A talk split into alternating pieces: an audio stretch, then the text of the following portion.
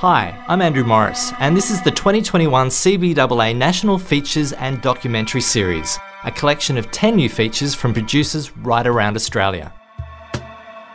This next feature was made on the lands of the Kulin Nation, and we pay our respects to their elders past, present, and emerging.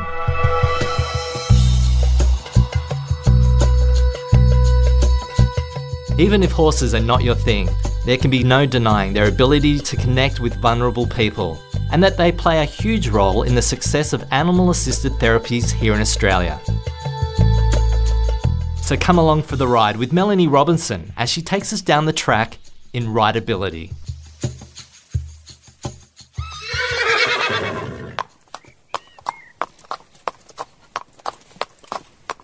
When I saw a horse called Hamish drop his head onto the chest of an unresponsive five year old boy in a wheelchair and watch that child come to life, laughing, caressing, and eventually riding that horse, well, I just had to know more.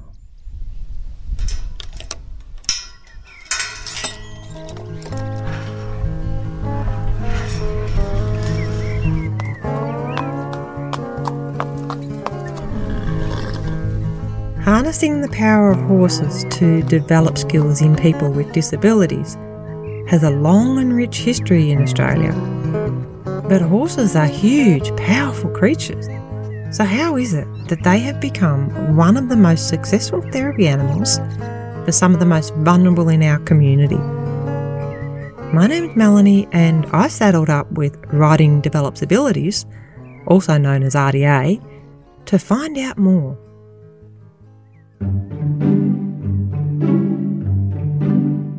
I don't have any hands from my elbows down, affecting both my left and right side. When we first saw her on the horse, two and a half years of age, as a parent, enormous amounts of wonder whether she'll be okay. How ridiculous is this that you're doing this activity? This is so dangerous.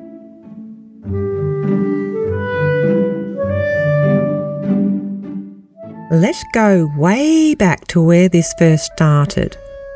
When an intrepid physiotherapist approached Victoria's largest special school, yes, that's what they were called back then, to find out if there may be some students that could be interested in a brand new Riding for the Disabled program. Here's retiree Norma Pierce. I was a special education teacher. It would be about 1970.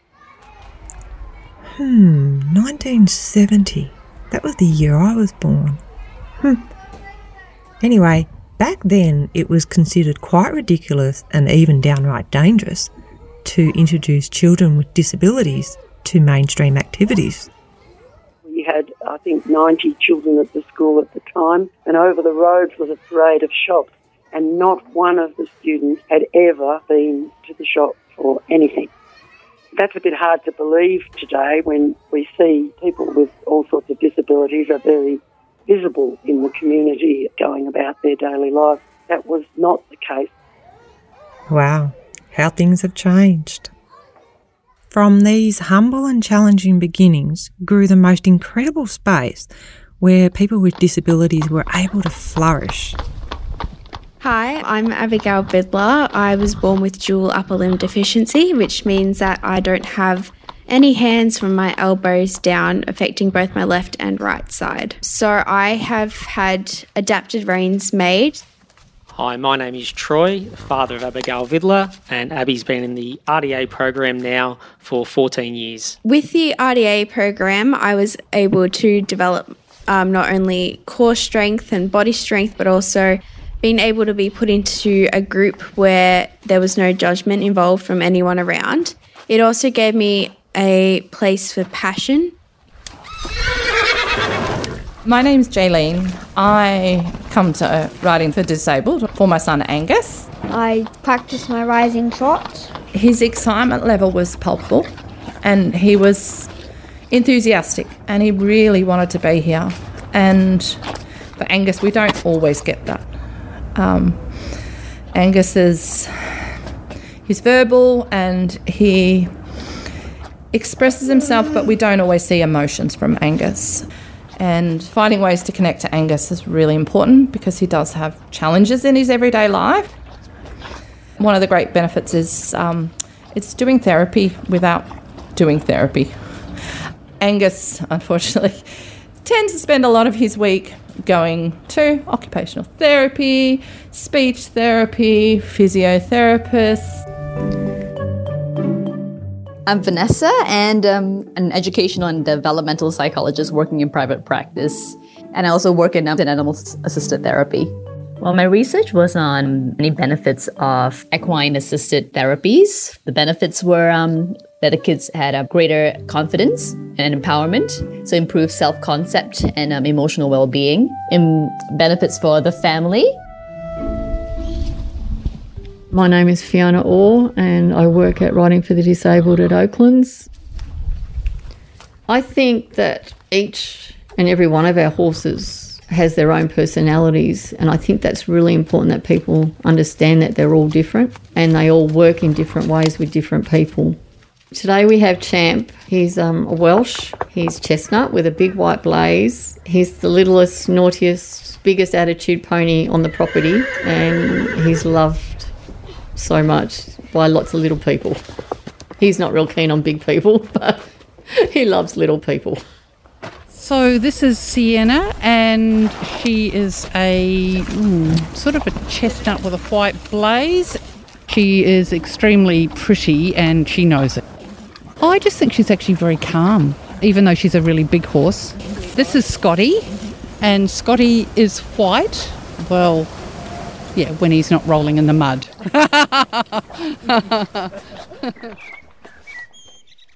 One outstanding moment with a young rider Ben, who's incredibly anxious and upset. We went up to the dam the other day and I asked everybody that was with us to be quiet so he could just take in the beauty and the peace of the dam and the quietness. And we just stood there. I was in the water with the horse as well.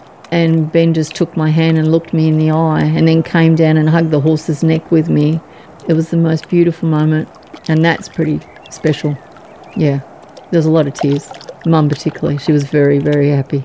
Yeah, they're those moments that are treasured. Let's go back to Norma, who tells us the story of Nigel, a boy with a condition called Prader-Willi, which meant that he ate to excess and was very overweight. This wasn't helped by a huge jar of Canderel, an artificial sweetener that Nigel loved to sprinkle liberally all over his food. Now, Nigel desperately wanted to ride a horse called Maxwell, but he was just too heavy. This was gently explained to Nigel, and then one day. He comes to my office and gives me the Canderel and says, Will you put this away because I don't think I should have that now? And gradually his weight began to diminish. And when he got to the stage that his weight was such he could ride Maxwell, you would think he'd won the lottery. He was just beside himself. This case was so successful that Nigel's doctor wrote it up in The Lancet, a medical journal in the UK, because they had tried all sorts of things to reduce Nigel's weight. And this had worked. Maxwell and Nigel were a success story what we found was that there was this wealth of people in the community who were happy to be involved, feeding, grooming, packing all of that up, helping the children to get dressed ready for riding, make sure they had the right boots, they had helmets that fit, all of that sort of thing, because safety was of paramount uh, importance. I think we've become quite a community, the volunteers. They love being with the riders, they love being around the horses. We're called Team RDA, that's what we call ourselves. We are a team. The workers are really great here with making sure he felt safe, I felt safe, and um, the horse was safe. Yeah, it's very rewarding.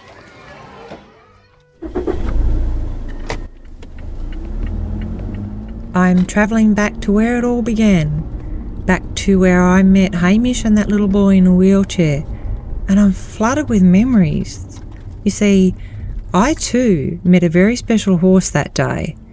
A pony called Poe, who was going to take me on my very own ability journey.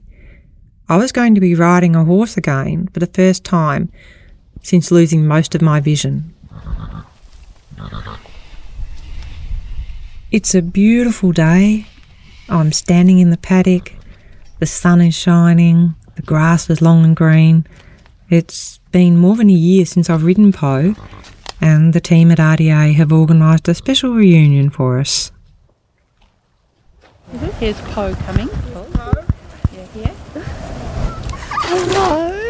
Hi. Hey, oh, she has got A bonus. Janet. She's Mel. We get Karen and Janet. I'm so excited to be here visiting everyone, in particular my former coach, Karen. I've never taught anybody that had a sight impairment, and you just showed everybody you can do what you want to do. Even people that are sighted, it just like I wish I could ride that good as well at times. And yeah, just to see yourself riding independently, it just yeah, I'm starting to tear up. Sorry. Hamish has since passed on. He was a very old horse even back then. I'm not sure where that little boy in the wheelchair is now, but I do feel certain that he would have gone on to develop further abilities and that his life was enriched by his time with Hamish. I know mine certainly has been. Watching Hamish do his thing allowed me to open myself up to possibilities. And I found something that I thought I'd lost the ability to show people that, yeah, I really can do whatever I want.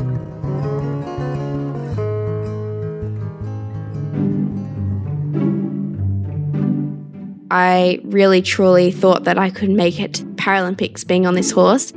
Uh, seeing the staff and the volunteers there at RDA certainly relaxed me to know that she's uh, with an organisation that have not only the children at best of heart, but also the animals.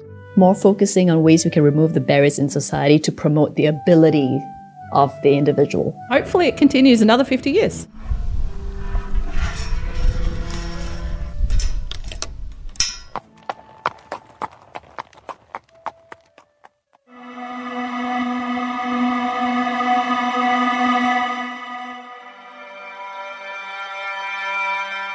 That was Melanie Robinson with Rideability, produced at the studios of Vision Australia Radio on the lands of the Kulin Nation, with supervising production from Katerina Locher and training from the Community Media Training Organisation. Melanie would like to thank RDA Victoria, who are currently celebrating 50 years of operations, for the inspiring stories and characters featured in this piece. It was part of the 2021 National Features and Documentary Series. There are another nine stories to hear, so if you'd like to hear more, visit nfds.org.au. This program was made possible with the support from the Community Broadcasting Foundation. Find out more at cbf.org.au.